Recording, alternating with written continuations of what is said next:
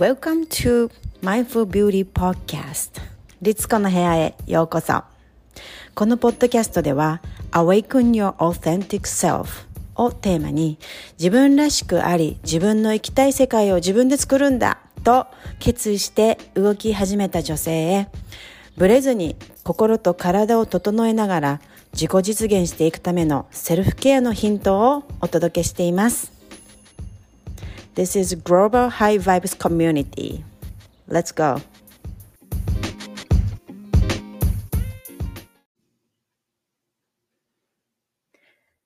今日のエピソードの前に Amazon Kindle 私の初の電子書籍の紹介をさせてください。ホリスティック美容師という生き方。心と体を整えてミッションを軸に働けばお客様もあなたも喜び満たされる。あなたは今こんなことを考えていますか？美容の仕事は疲れた、仕事を変えようか？接客業でメンタルも疲弊して、肉体労働で体も悲鳴を上げている。これから先、美容師としてお金を稼ぎ生き残るには、給料が安い割には拘束時間が長い、休みが取れない、体力的に疲れる精神的なストレス、産休、育休によるキャリア構築の難しさ、美容師ってそういうものだからと自分を犠牲にしながらもやもやした気持ちで仕事を続けていませんか？そんな方のためにこの本を書きました。好きな美容の仕事をこれからも楽しんでやっていくには、心と体を整えてミッションを軸に働くホリスティック美容師になることを私は提唱しています。10年前にニューヨークに来てから出産を経験して初めての子育てを並行しながらどうやってニューヨークでサバイブするか常に悩み人生最低のどん底貧乏体を壊し入院も得てキャリアの構築をしてきました。数年かけて心と体の健康を最優先にし自分の強みを知り磨きミッションに従うことを続けてきたことでニューヨーク・タイムズや全国全国放送のテレビ局、様々な主要メディアに取り上げられ、世界中からお客様が訪れて数ヶ月予約がいっぱいの美容師になるまでに、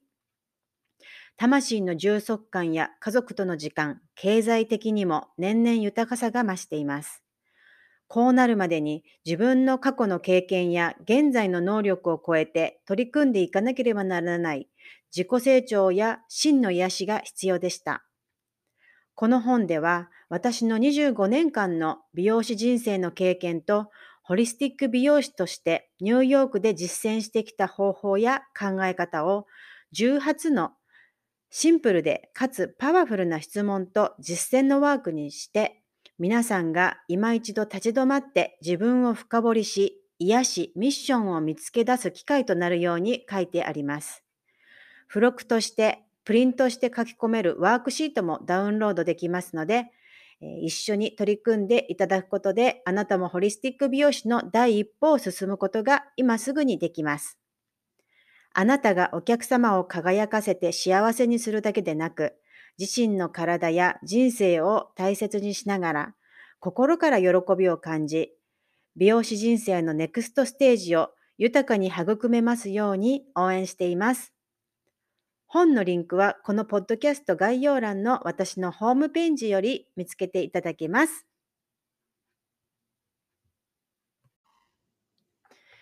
はい、皆さんこんにちは。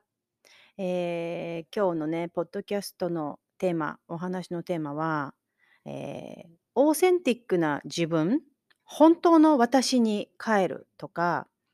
えー、私、本当の私になるってどういうことだろうということについてね、あの、話したいと思います。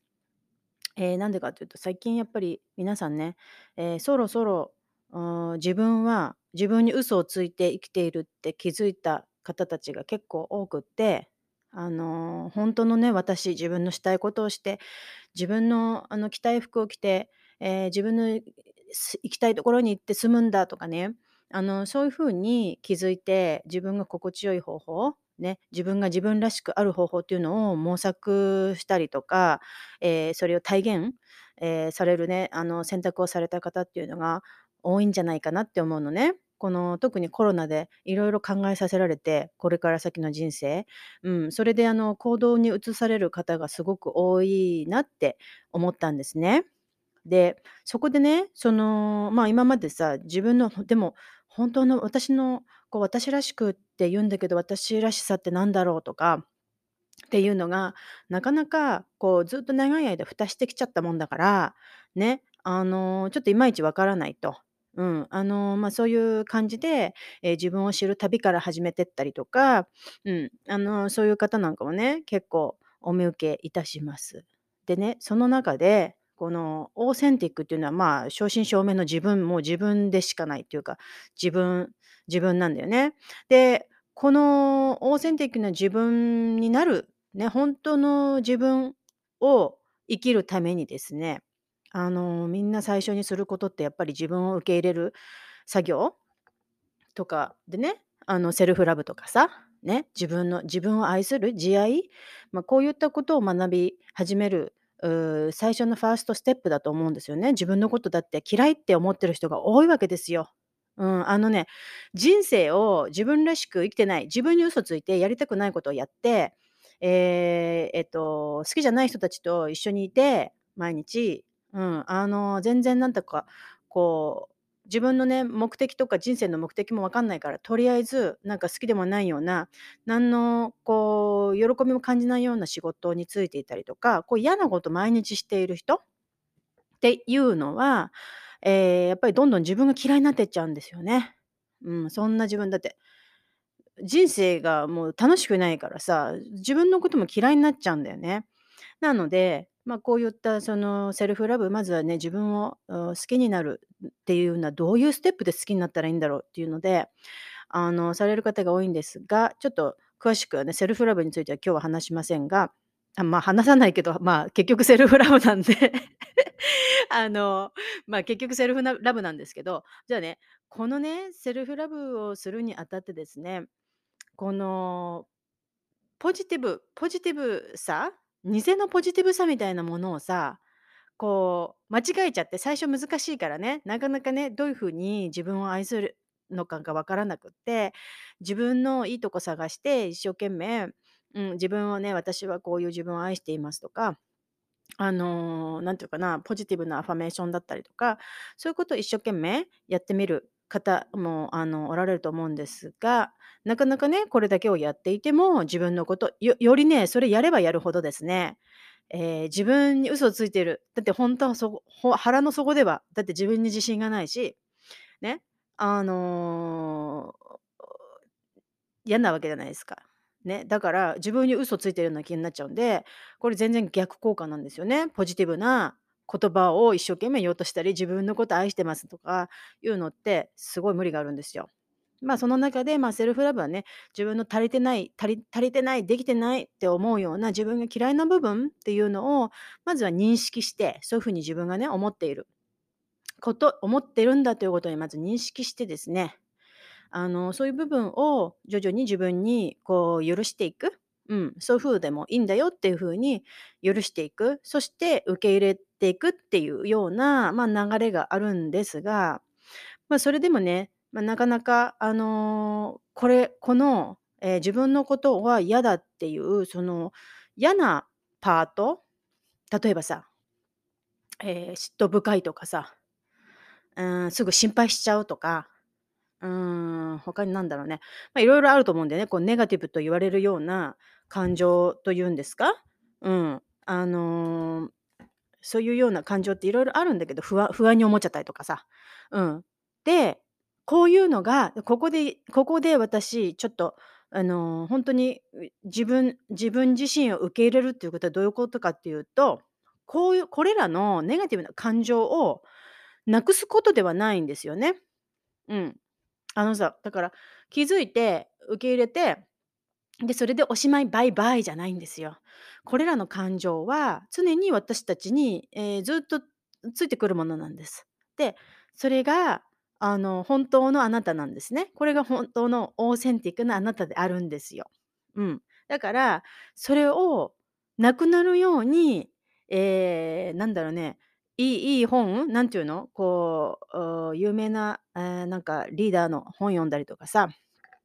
えー、宗教的な例えばなんかヨガのなんとかとかあの仏教のね有名なリーダーとか、えー、クリスチャンの人もいるだろうけどでそういうの読んでこう成人のようなね人たちの本読んでね私もああいう風になりたい。ああいう風にまだ慣れていない。私は、えー、人のこと人に対して慈悲の気持ちが持ちきれない。どうしてもジェラシーが来てしまうとか怒りが来てしまうということでねやっぱりそこで苦しんでしまって自分の憧れているこうあり方？みたいなものが自分とかけ離れているというところに今度ね、えー、また苦しくなっちゃったりするんですよね。あ自分はまだまだだって思っちゃうの。全然まだまだじゃなくって、えー、そういうような有名なダダライ・ラマとかさなんかさえ何？あと他に、えー、オプラ・ウィンフリーとかさそういう人たちもたくさんあるんですよ。ね。あの私たちが見てる部分って一部分であって人間だから絶対に、えー、あの頭の中で心の中で、えー、人を見下すこともあるだろうし、えー、嫉妬することもあるだろうし、えー、なんだろうななんだこいつって思うこともたくさんあるわけですね。でそれはなくならないんですよ一生。なんかこのねえー、私たちが完璧完璧なであるということはこれらも持ち合わせてるっていうことなんですね。両方の性質特質を持っているということなんですよ。だからこうポジティブで愛が愛にあふれていてポジティブで慈悲深くてあのー、なんか憧れの人って誰か浮かぶかな？周りの人。うん。あのー、そうそういう人がいるかもしれないんだけれども私にもね憧れのそのように私が思って見ている。その部分しか知らない。人っていうのが何人かいると思ういるんですけれども。でもねそんなわけがなくって、えー、必ず両方の部分を持っている、うん、あの人っていうのはそういうものです。だから、あのー、自分のね自分の利益のためにこんなことしていいのかとかああのもっとね高尚な人はねえー、愛にあふれて、えー、利他の精神がすごくってサービスをする人なんだってなんか思ってそれができない自分にあがっかりしないでほしいです。うん、あのあのあのねそのそういうのってただのファンタジーでしかないんですね幻想です。幻想そういうものになるそういうものを追求するとですねどうなるかっていうとだからそのギャップに苦しめられて苦しむ苦しむことになるんですよそして自分を責めるんですよ。うん。あのー、本来ならば自分が、えー、自分を認める、えー本当の私になるっていうところが目的だったのに、ありもしない幻想の自分っていうものを追い求めるようになるとですね、その完璧100%すあのいい、いい、いい、いいだけの、 good な、ポジティブな面のだけの自分なんていうのは、えー、そんなものはないんだから、幻想なんですよね。幻想を追い始めるとですね、えー、まあ、苦しくなるし、えー、自分を責めることが多くなるし、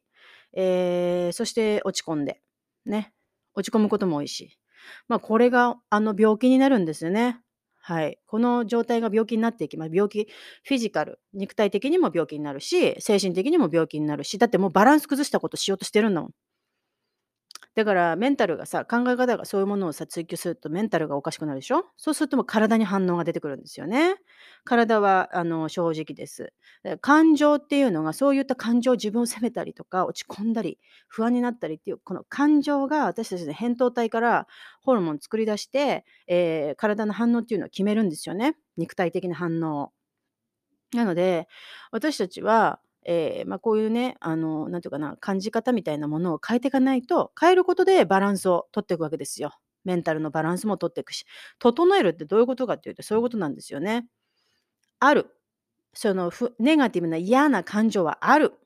持っているというところで、えー、どういうふうに、えー、こうと受け取るかっていうかね、考えていくかっていうその感情を、うんまあ、バランス取っていくていうことです。なくすことじゃないっていうことはあの知っといてもらいたいなと思う。でこういうことにねすごいハマっちゃってる人っていうのはもう本当に悪夢とかもよく見るし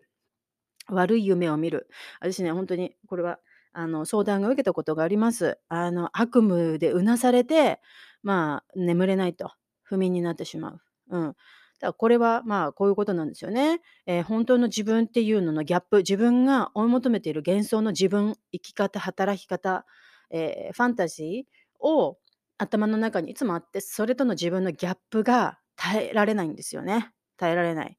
うん。自分のこう自分の価値みたいなね自己価値みたいなもんどんどんどんどん下がっていくしそうなってくるとそんなそういう風に生きられてない自分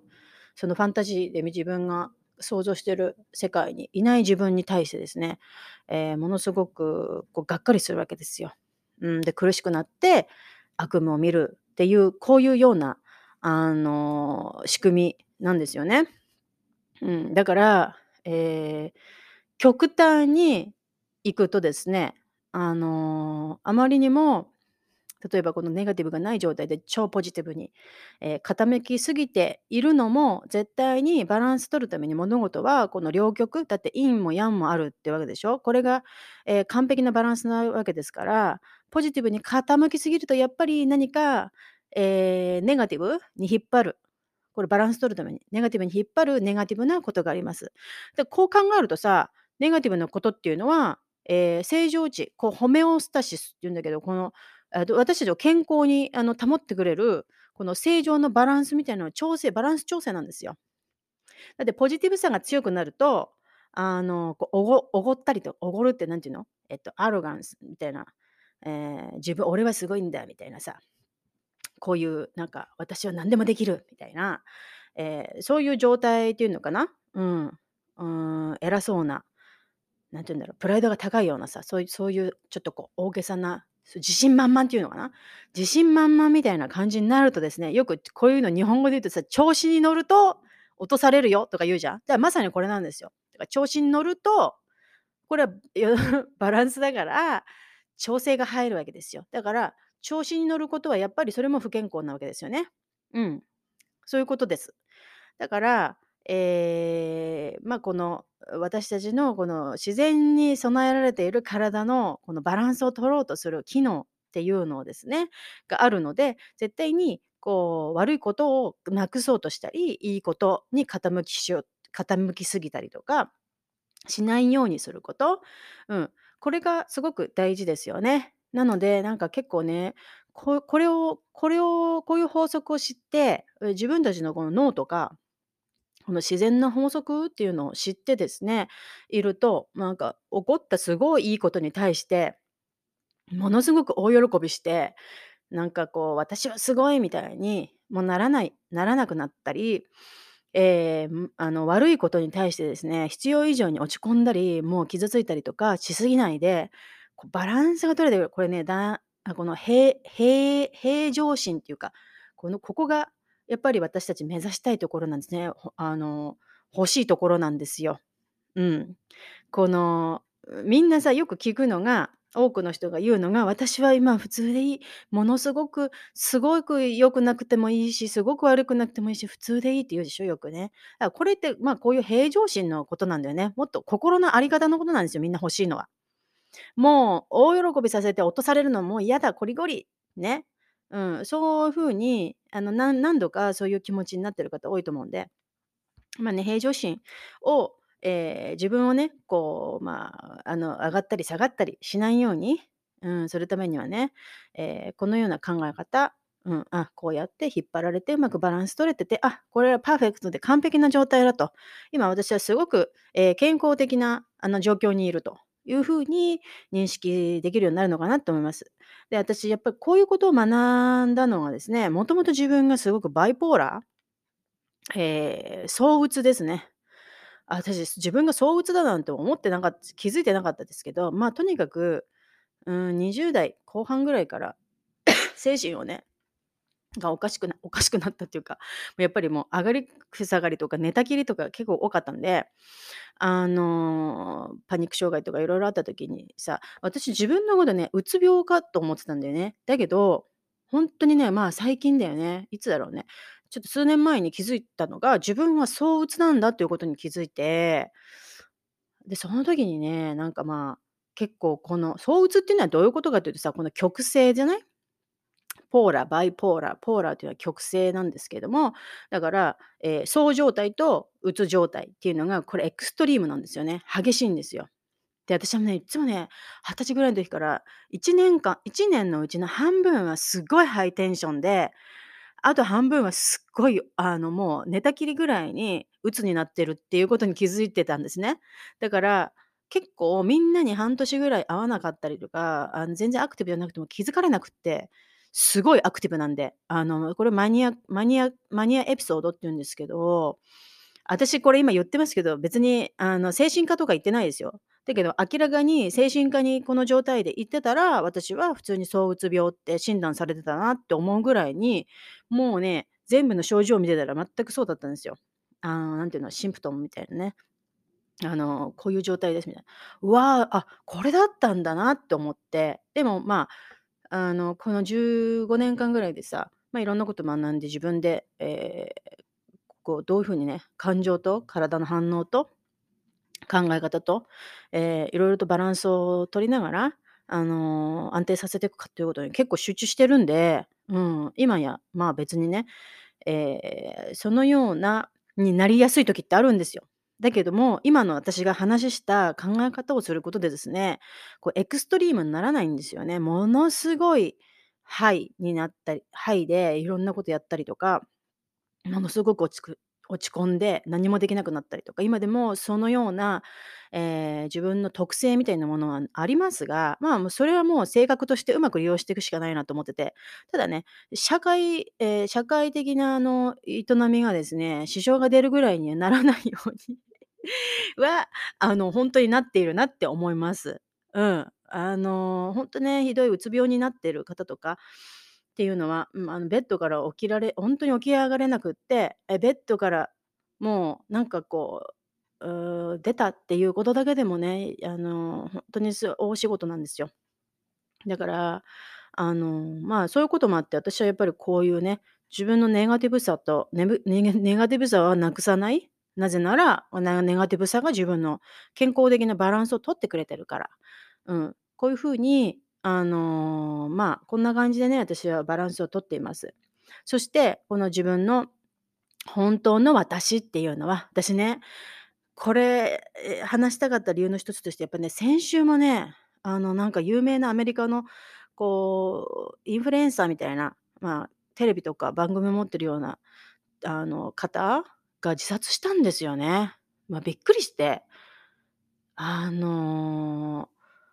なんか奥さんとか家族とかもすごい仲良さそうに、あの、なんで、えーやってたの、インスタグラムとかなんか、TikTok か。TikTok とかやっててさ、あの、すごいハッピーそうに見えるけど、わかんないじゃない、皆さん。みんなどういうストラグルがあるか。その表面的な経済的に、あのね、ちゃんとしてるとか、リレーションシップうまくいってるとか、でも、もう心の中の葛藤みたいなものって、だいたいこの本当の私と周りが思っている自分に対してのこのギャップみたいなものに耐えられなくなったりしてくるものなんだよね。うん、やっぱりこの周りが思っている自分、自分のことをこう崇めている自分っていうの、本当は私そんなんじゃないのにっていう、そのポジティブ面、えーの分分だけで、こうみんなに、こう、まあ、インフルエンサーみたいな感じにさ、思われてるわけじゃない？影響影響力のある人みたいな。でもさ、いろんな面があるわけよ、自分でもう嫌だなって思う面が。そこがもうどんどんどんどん苦しくなって、世界中に嘘を言っているような気分になって辛くなる。うん。まあ、こういうことがあるんでね、私、もうやっぱり、ま、こういうこと知ってるだけで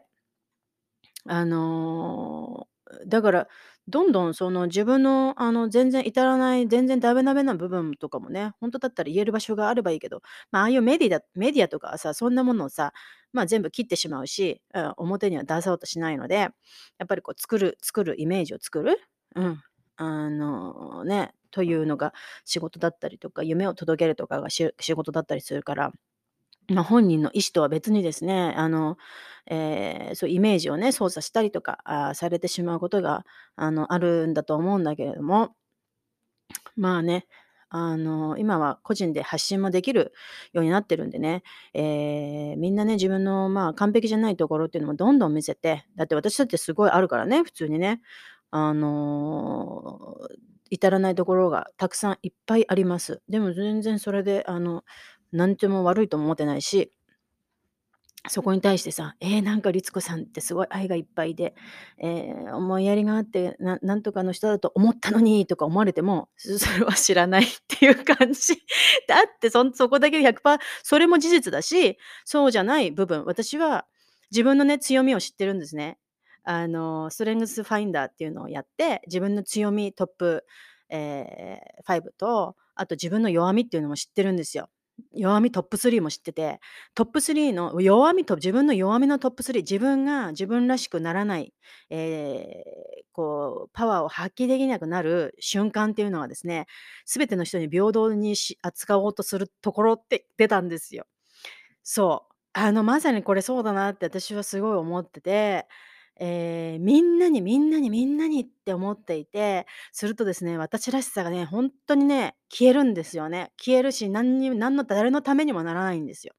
だから、えー、私は、えー、いつでもですね、みんなになんて思ってなくって、ある人には私の言葉がもうはって思うかもしれないし、なんかそれきつい言い方とか、えー、なんかそういうふうに思われても、なんか別に私、えー、なんか好かれるためにしてるわけではないのでね。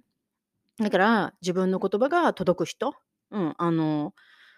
あ、なんかこれ、なんかピンときたって思う人がいればなって思ってるんで、そうやって私は、えーそういうふうに思ってくれる人のために、こうやってポッドキャストやったりとか、インスタの投稿したりとかしています。すべての人に好かれるために、えーあっちではこう言われたから、じゃあこの人に傷つけないようにこうやしゃ喋ろうとか、こういう投稿しようとか、こういう話し方しようって自分をなんか、自分らしさを曲げるっていうことは、まあ一切しない、しちゃいけないっていうことなんですね。もし私がえーうまくですね、こう世の中にこう発信ができてないっていう時は、絶対に私はみんなのことを考えすぎてしまっている。みんなに、みんなを救いたいとか、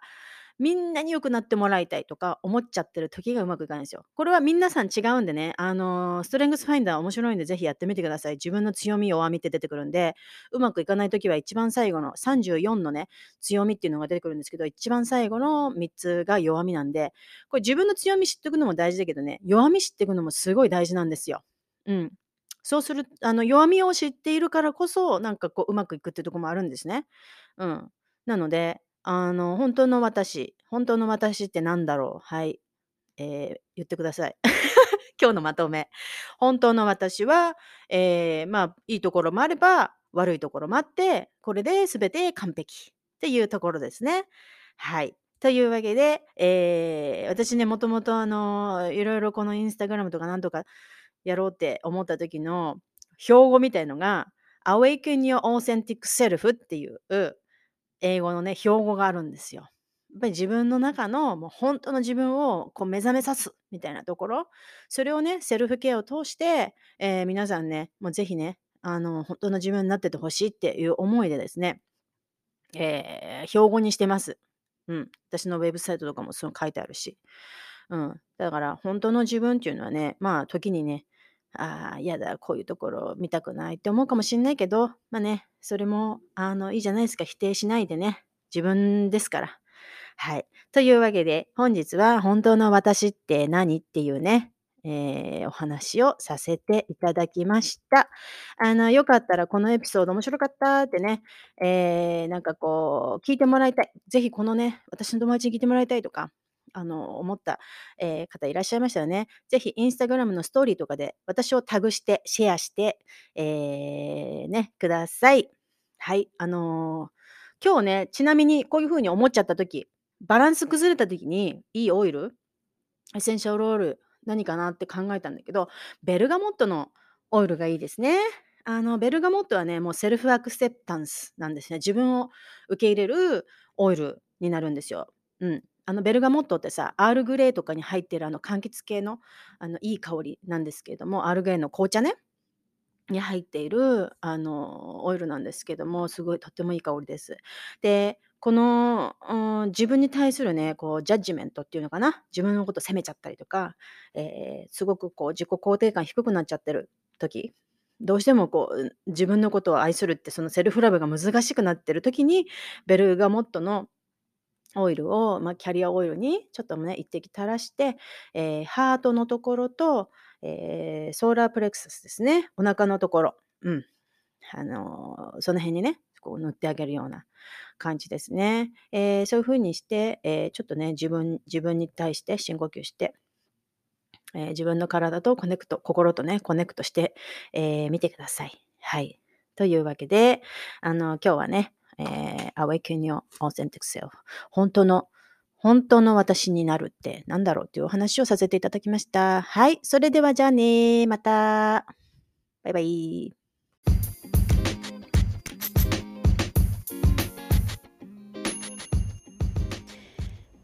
皆さんは日頃自分がしている決まったセルフケアのルーティンはありますか？